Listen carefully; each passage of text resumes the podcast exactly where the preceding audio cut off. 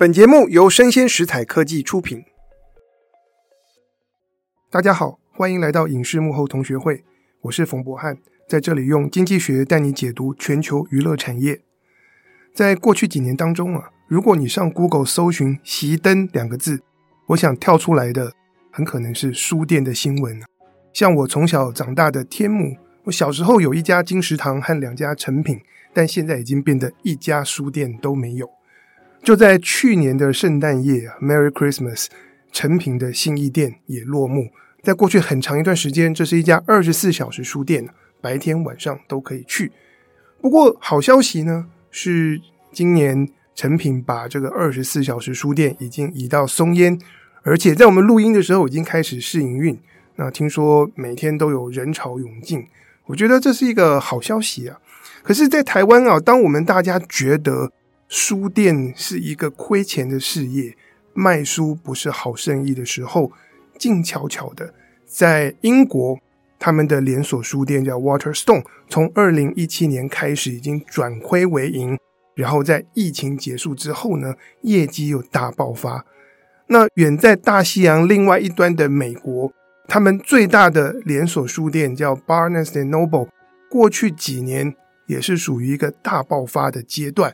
他们的执行长 James Stout 接受访问的时候说：“我们的业绩从来没有像现在这么好过。去年二零二三年，他们增加了三十家门市。那今年一月，他们发布新闻稿，还要再增加五十家新的书店。我们很久以前在节目上曾经跟大家聊过英国的水石书店。那在我们今天的节目当中，就要来跟大家聊一聊美国的。”巴诺书店的故事，以及他们到底是怎么样华丽转身，而背后在书店经营上的一些想法，是不是可以值得我们在台湾的出版业来参考？那我先稍微讲一下，美国的巴诺书店到今天已经有一百零七年的历史，现在呢有六百多家的门市店。在一九九零年代，有一部非常经典的电影叫《电子情书》。梅格莱恩饰演一家独立书店的经营者，那透过网络，他就联络上，后来爱上了一个男人 Tom Hanks。结果呢，他竟然是大型的连锁书店集团的老板。而在那个年代啊，连锁书店不断的在扩张，然后侵蚀掉这些地方性小书店的生意。那在那部电影当中，Tom Hanks 他所经营的这家连锁书店呢，据说就是以巴诺书店啊为拍摄的蓝本，那我自己二十年前在美国念书的时候，巴诺书店是我最喜欢的书店，特别是念博士在研究阶段最后关头的时候，我每天晚上就是带着我的笔电跟背包，然后开半小时的车。我那时候在 Rochester 念书，那我们在城市的东边啊一个比较繁荣的地方，就有一家超大的巴诺书店。我就是每一天晚上在那边，然后就占据了一张桌子，然后在那里写我的论文。那我写累了，旁边有沙发可以坐，然后我去逛不同的书区，然后有的时候去看音乐的传记，去看历史，去翻小说。那有的时候我也会去那个桌游区啊。那我也很喜欢逛那个巴诺书店的 CD 区，因为他们可以试听，所以我就在那里写作。我后来发表的好几篇论文的初稿啊，都是在巴诺书店里面写出来，所以这家书店呢，对我来说是有很深很深的感情啊。但是，一直到我要离开美国的二零零九年那个时候，那一年我在西北大学访问，那时候看到芝加哥的巴诺书店，就已经觉得，哎，书区变得比较小，然后看起来有一点落魄。那整个二零一零年代呢，我们都知道，也不难想象，实体书店都面对到亚马逊的竞争。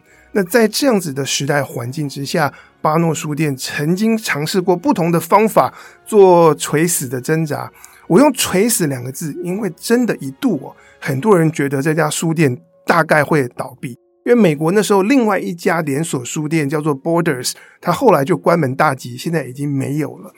那二零一零年代的巴诺书店做过些什么事情呢？当然，他们也尝试发展自己的网络书店，但就是没有亚马逊好用，而且那个开发的进度其实严重落后。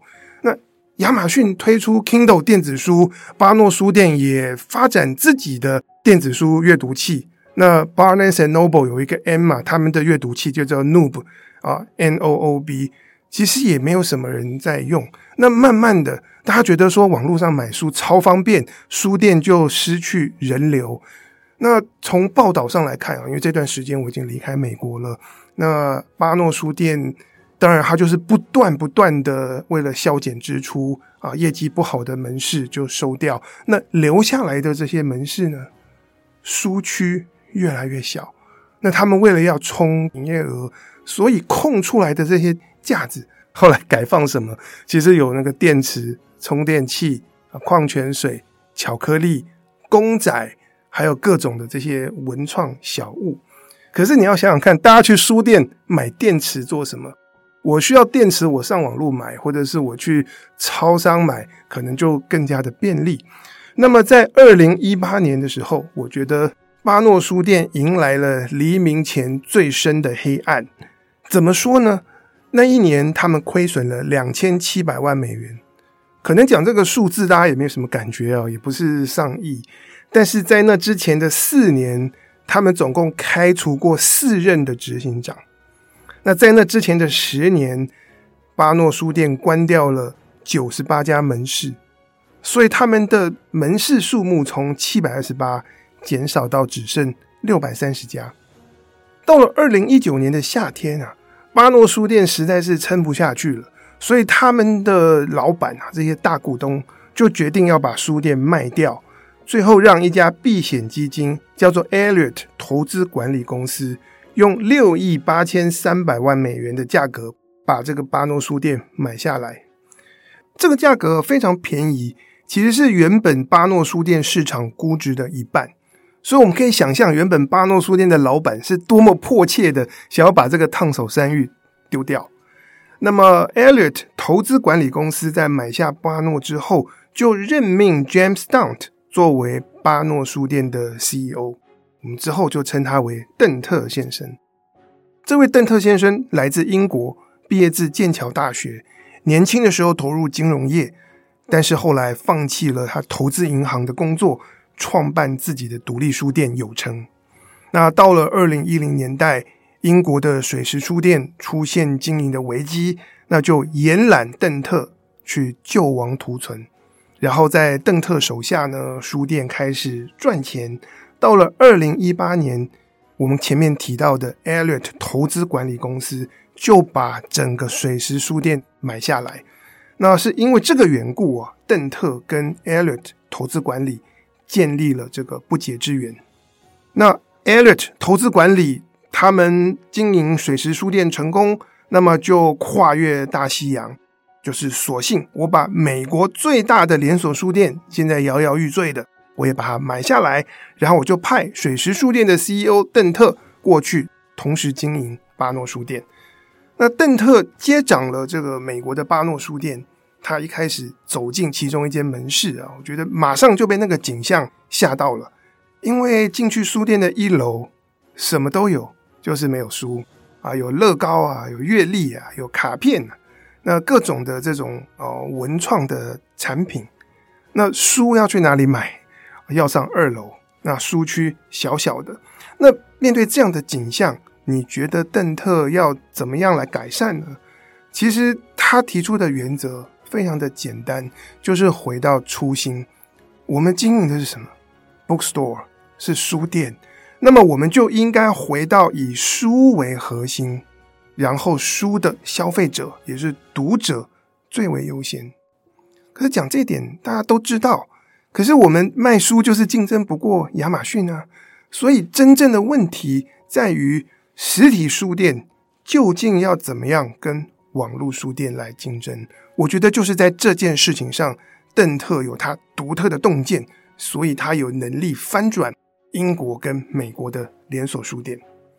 所以现在我来问大家，你觉得实体书店和网络书店有什么不同？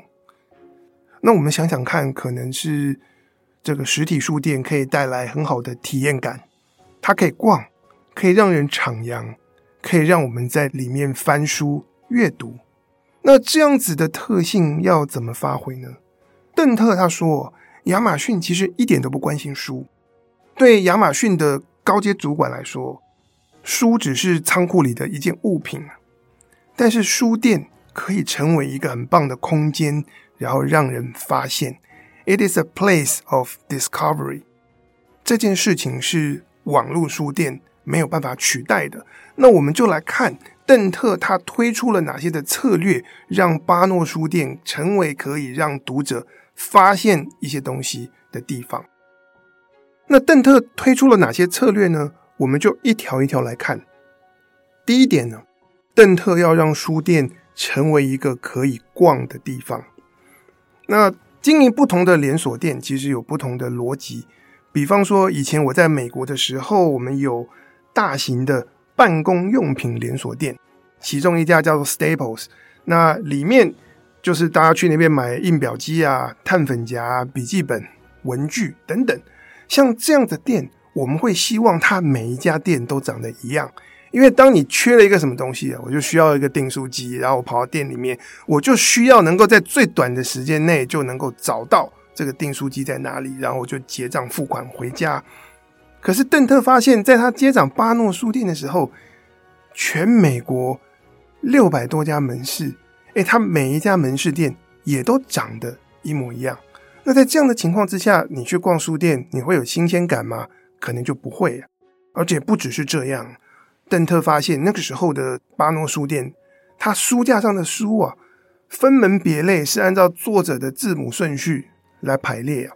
比方说，我想要买《哈利波特》好了，那我就知道说 J.K. Rowling，所以我要到 R 字母的这个区域才可以找到这本书。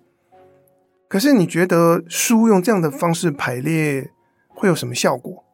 如果你已经打定主意，或是学校老师开了书单要你去买 A、B、C、D、E 这几本书，那当然你就进书店，按照作者的这个字母去找，你可以很快找到。但是如果你要逛书店，那你就发现说一些不搭嘎。不相关的书，它因为作者名字相似，所以被排在一起。这样的书店就不好逛。比方说历史书区，可能我们按照这些书所探讨的历史年代来分区摆放。那么小说，当然我们按照类型分。可是像恐怖小说，你真的要细究，它里面有不同的恐怖的方式，跟这个故事的调性等等。那我们可以按照它这个内容的特色跟特质来摆放，这样子大家才可以逛。我喜欢一本书，我发现它附近还有一些，诶，同样是我可能会喜欢的那个类型。所以第一点就是重新调整书店的陈列，让它成为一个可以让人逛的地方。那么第二点呢，邓特说，我们需要真正去了解什么叫做策展。其实回到那个年代。所谓策展呢，也就是书店它如何选书，然后如何挑选出一些要主打的书摆出来推荐给大家。那么在邓特接掌巴诺书店的时候，他们是怎么做的呢？这个巴诺书店跟出版社其实签订了一些长期的合作协议，是让出版社可以花钱来买下书店里面特定的陈列位置。比方说，有一些书店它有橱窗啊，或者是书店门口走进来最前面的几张桌子，这些地方的陈列对读者来说是最醒目的。那么有很长一段时间，书店都把这些位置拿出去卖，所以出版社它可以缴年费，然后换来它可以有多少个礼拜。那当他们出了这个主打书的时候，就可以按照出版社要求的方式。在这个橱窗或者是入口的桌子上面有新书展示，所以你觉得这样做会有什么问题呢？首先呢、这个连锁书店的每一家门市陈列平台上面就会开始放着一模一样的那些书，而且用同样的方式排列。为什么？因为这个是出版社要求的，而且他们有付钱，所以到最后每一间书店的选书都会一模一样。再来啊，当出版社要推一本书的时候，他在实体书店推，他也会在网络书店推。所以巴诺书店用这样的方式来选书，也会让他们的书单变得跟亚马逊上面的这些强推书很像。那在这种情况之下，你的价格要怎么样能够跟亚马逊竞争呢？最后啊，我觉得是很要命的一点呢。出版社想要推的书，不见得是读者想买的。如果书店都是照出版社花钱，然后指定要放什么书，照单全收，久而久之，这个书店里面就会充斥着读者不想买的书。这情况就像是我，其实，在台湾我去逛博客来就是这样，我心里面已经想好我要买什么书了，他啪跳出来一个盖板广告，是我完全没有兴趣的东西。那我收到他们的这个电子报，我看到上面的 banner。都是我没有兴趣的东西。当然，网络书店不太一样，但是我毕竟还可以输入我想买的这些书名，我最后还是可以结账。可是你想想看，实体书店，你如果走进去，映入眼帘的东西都是你没有兴趣的，那长此以往，你大概就不会太想去逛书店。这样的做法，因为有这种种的问题啊，所以邓特他开始盘点啊，诶，巴诺书店从卖这些陈列位置。啊，的确是获得了收入，但是呢，也让这个书店的退书率节节高升。那在邓特接手的时候，这个退书率是高达百分之三十，每年的这个退书量啊，大概折合十亿美元的价值。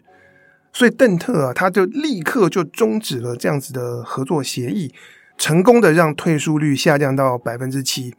可是他还是不满意啊。他说：“如果你的书店经营得当，你知道要怎么选书，那么退书率他认为可以降到百分之三。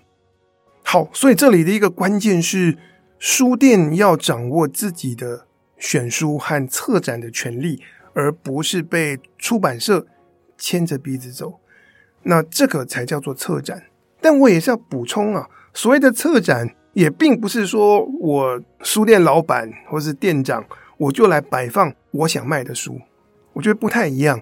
所谓的策展是从你书店读者的角度出发，他们来你这里，他们想看什么？他们想得到怎样知性的知识上面的惊奇？那透过你的选书和设计，引导读者去探索，这个才叫策展。那么第三点呢，也就是邓特的下一个策略，他觉得书店。应该要变成更友善的一个空间，因此他取消了一些错误的 KPI。原本呢，这个巴诺书店他会追踪每天有多少人走进书店，然后走进书店的人有多少的比例，他最后会买东西结账。那这样子的运作方式，其实让书店店员会养成一种心态啊，叫做除非顾客有东西要买，否则你不应该进来。那我们先跳脱书店啊，你想想看，你是不是在逛某些商店的时候，然后那个店员啊抬头看你的眼神，就在传达这样的一个讯息：你要不要买东西？不买你就不要进来缴货。那我在一篇专访里面就曾经看到邓特他这样讲啊，当他接手英国水石书店的时候，他们就是这样啊，这个建筑明明有两扇门，可是他们在设计上面就把一扇门锁上。只有另外一扇门打开，那所有的顾客都被迫要经过那一扇门。那那扇门前的店员啊，就虎视眈眈的看着你啊，有没有买东西？那邓特他觉得说，这些大书店他没有办法留住顾客，就是因为他们不够友善，然后没有读者想看的书，又不愿意跟读者互动，让大家参与。所以他一上任啊，不管是水石书店还是巴诺书店，他把这个人流的计数器也拆掉，他不再统计我们有多少比例的顾客会买书。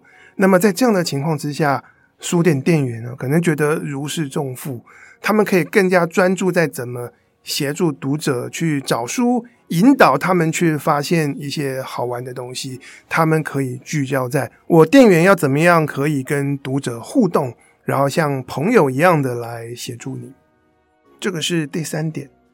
但讲到这里啊，大家会不会觉得说，哎，不对，照邓特的这套做法，书店的店员角色是非常非常的吃重啊，因为跟读者交接的也是店员，最了解读者的需要的会是店员，那么在这样的情况之下，选书的决策，我这家书店要进哪些书，进多少本，这样的决策应该也要下放，让每一间门市的店长或店员有一定程度的自主权。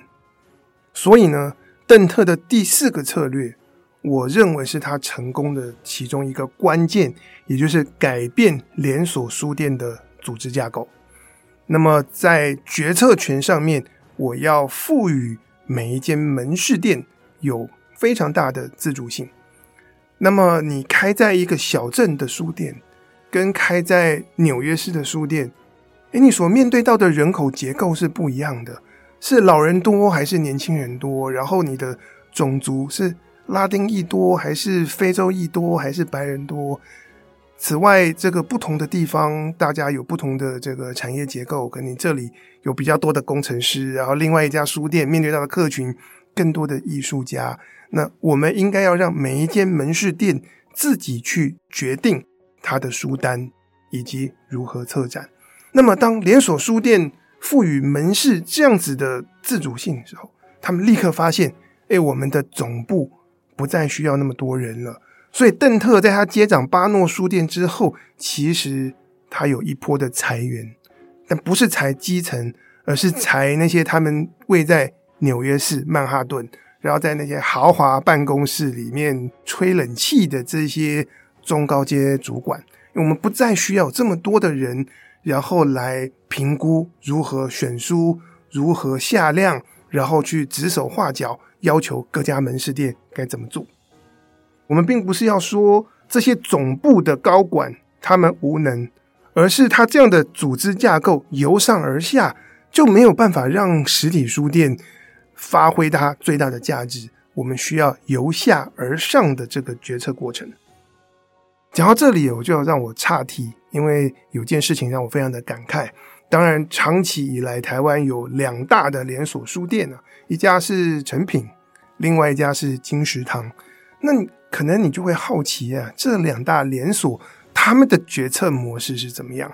那就我知道，诚品书店是有给每一间门市有一定比例的决策权，所以我们去逛成品的时候，诶，不同的店啊，博二的成品，它的选书就会跟台大店不太一样。可是金石堂，据我的了解，他们以前就是走这种中央集权的制度。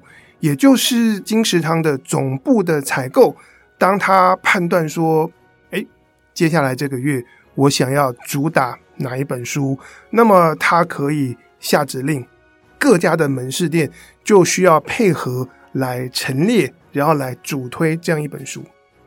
十年前的时候，我有担任过出版策划，那对我来说，金石堂一直是一家让我非常感念的书店，因为我就是一个业外的人。然后开始来办出版，那个时候的金石堂他们给我很大的机会。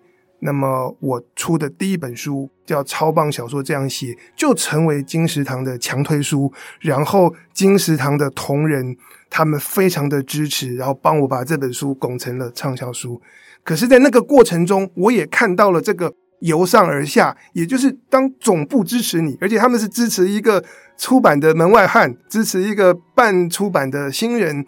那当他支持你的时候，他的这个力量可以传达下去。那么各门市店都配合，但这样的运作模式在当年的我是因此受惠。可是这样的组织架构就让金石堂，我觉得它是缺少了弹性，然后各家的门市店变得没有特色。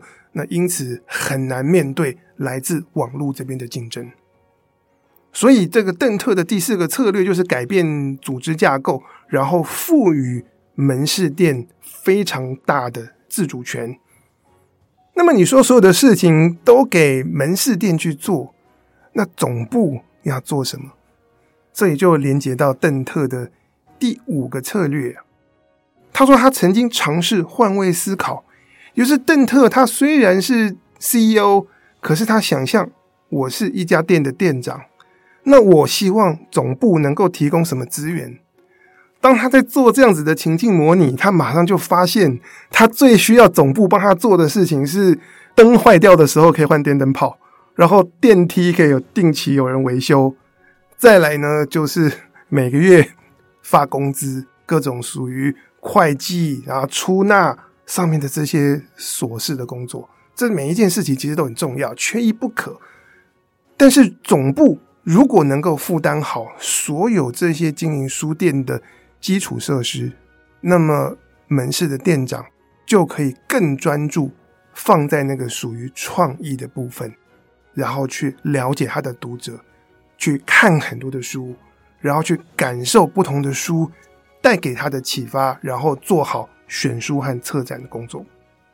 接下来啊，邓特的第六个策略。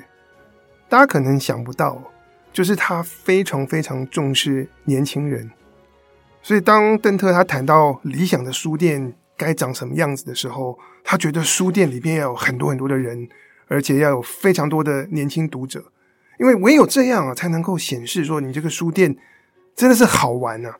那他就开始思考，我要怎么样以年轻人为中心，可能放很多大家会喜欢的小说。也是出乎意料之外啊！他接受访问的时候说：“这个《哈利波特》《暮光之城》都可以把很多的美国的青少年或者是小学生带到书店里面，放学后大家就坐在地板上看漫画，或者是这些 YA 小说。”我在想说，这不是我以前高中的时候台湾的书店会有的样子吗？那么现在在美国的巴诺书店，他们又重新做到了啊这个样子。第七点。和前面吸引年轻人其实是高度相关的，就是邓特他非常重视书店要跟网络社群结合。那在过去几年的英美，什么样的网络社群最夯呢？其实就是抖音 TikTok。那我们之前在节目里面花了好多集跟大家介绍 TikTok 的神奇之处，以及 TikTok 如何帮助到这个欧美的出版业让业绩成长。那么，像是去年的夏天，巴诺书店他们进去就会有一张桌子，上面标示着 Book Talk，上面展示的书呢，都是透过 TikTok 而流行起来的这些热门书籍。所以，美国青少年大家反正刷抖音刷一刷，看到什么东西红了，我知道我跑进巴诺书店，我可以在那里翻到这些书。所以，我觉得实体书店呢。它需要有网络社群，或者是他找到在不同的社交媒体上面跟现成的网络社群合作，我觉得这一点非常的重要。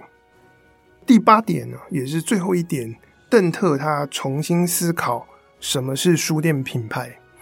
现在当我们讲到品牌的时候，很多人都会在想说这个品牌的识别性啊，你的 logo 啊，所以凡是有你这家公司出现的地方，我们都要有。一模一样的这些视觉的图腾的展现，但邓特认为这些东西一点都不重要。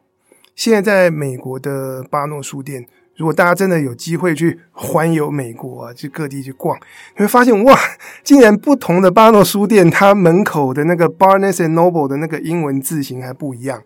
为什么？因为这是一家一百多年历史的老书店呢，在不同的年代，它曾经换过。不同的 logo，所以不同时期成立的店，它的门口的招牌就会长得不同。那邓特觉得说，我们就保留，因为我本来就不要做到每家店一样啊。其实诚品书店的创办人吴清友先生，他也讲过类似的说法。他说，诚品要是连锁而不复制，那我们这个连锁书店有它的中心思想跟品牌的精神。可是我每家店就是不同，那邓特的看法也是一样。我如果要创造那个体验感，要创造说你踏进每一家门市都是新的一个丛林，可以让你探索。那干嘛我的 logo 要完全一样？甚至巴诺书店他们有并购别人经营不下去的书店，那他就把原本那个书店的招牌就留着。所以呢，品牌的展现啊，不是在那些枝微末节的 logo 啊、配色啊，然后店面空间统一的格局这件事情。我觉得在邓特的经营之下，巴诺书店的品牌精神就是书优先、读者优先。当大家走进书店，感受到这件事情，你就知道我来到了巴诺书店。那我们讲了这么多哦，邓特所采用的策略一二三四五六七八，你会觉得背后有没有什么东西是可以无道一贯之呢？那我看到美国就有产业分析的文章写到啊，邓特他虽然接手的是连锁书店，可是他把连锁书店经营成了独立书店，每一家门市都有个性、有特色，而且把决策权下放。那在今天节目的最后啊，我也要跟大家分享一个最新的研究，也就是实体书店的存在对于新书来说是非常重要。如果没有实体书店，新书的读者就会减少，那么很多的书出版了，它就失去那个管道，被推介给更多人。那这件事情呢，在过去几年疫情当中，让我们有机会可以去做实证上的观察。因为疫情期间呢，欧美很多地方封城，那么这些书店也不能经营，大家不会出门逛街，那就少掉了实体书店可以跟读者产生连接的机会。结果呢，我们从数据上来看，在封城期间，美国人在网络上仍然会买书，但是他们买这些新推出来的书的数量就减少了。大家会去买那些啊、原本就已经知道的，买那些老书，买这些经典。为什么？因为新书推出来，但是少掉了实体书店，大家没有办法进去翻。那么，真的认识这些新书的人就变少。你不认识，你就不会去买。在我们今天这集节目当中，我跟大家聊了美国的巴诺书店如何华丽转身、啊？从大家原本觉得它就要倒闭了，到现在它可以意气风发，不断的在开新的门市。我希望我所分享邓特的这些书店的经营策略，可以对于在台湾关心出版产业的人带来一些启发。那当然啊，我们每一个人也可以找到有空的时间到书店里面走一走。当然，邓特他还讲一句话，我很喜欢。他说：“阅读和逛书店是一种习惯，而不是一种时尚。”所以，让我们不要永远只是在书店要熄灯的时候，我们大家蜂拥进去悼念，或者是新的书店开张的时候，我们过去朝拜。希望我们在台湾的书店都可以越来越有趣，重视体验感，然后让大家都可以把逛书店当成是一个习惯。以上就是我们今天的内容，希望你喜欢，请大家追踪、分享，并且给我五颗星。我是冯博翰，影视幕后同学会，我们下次见，拜拜。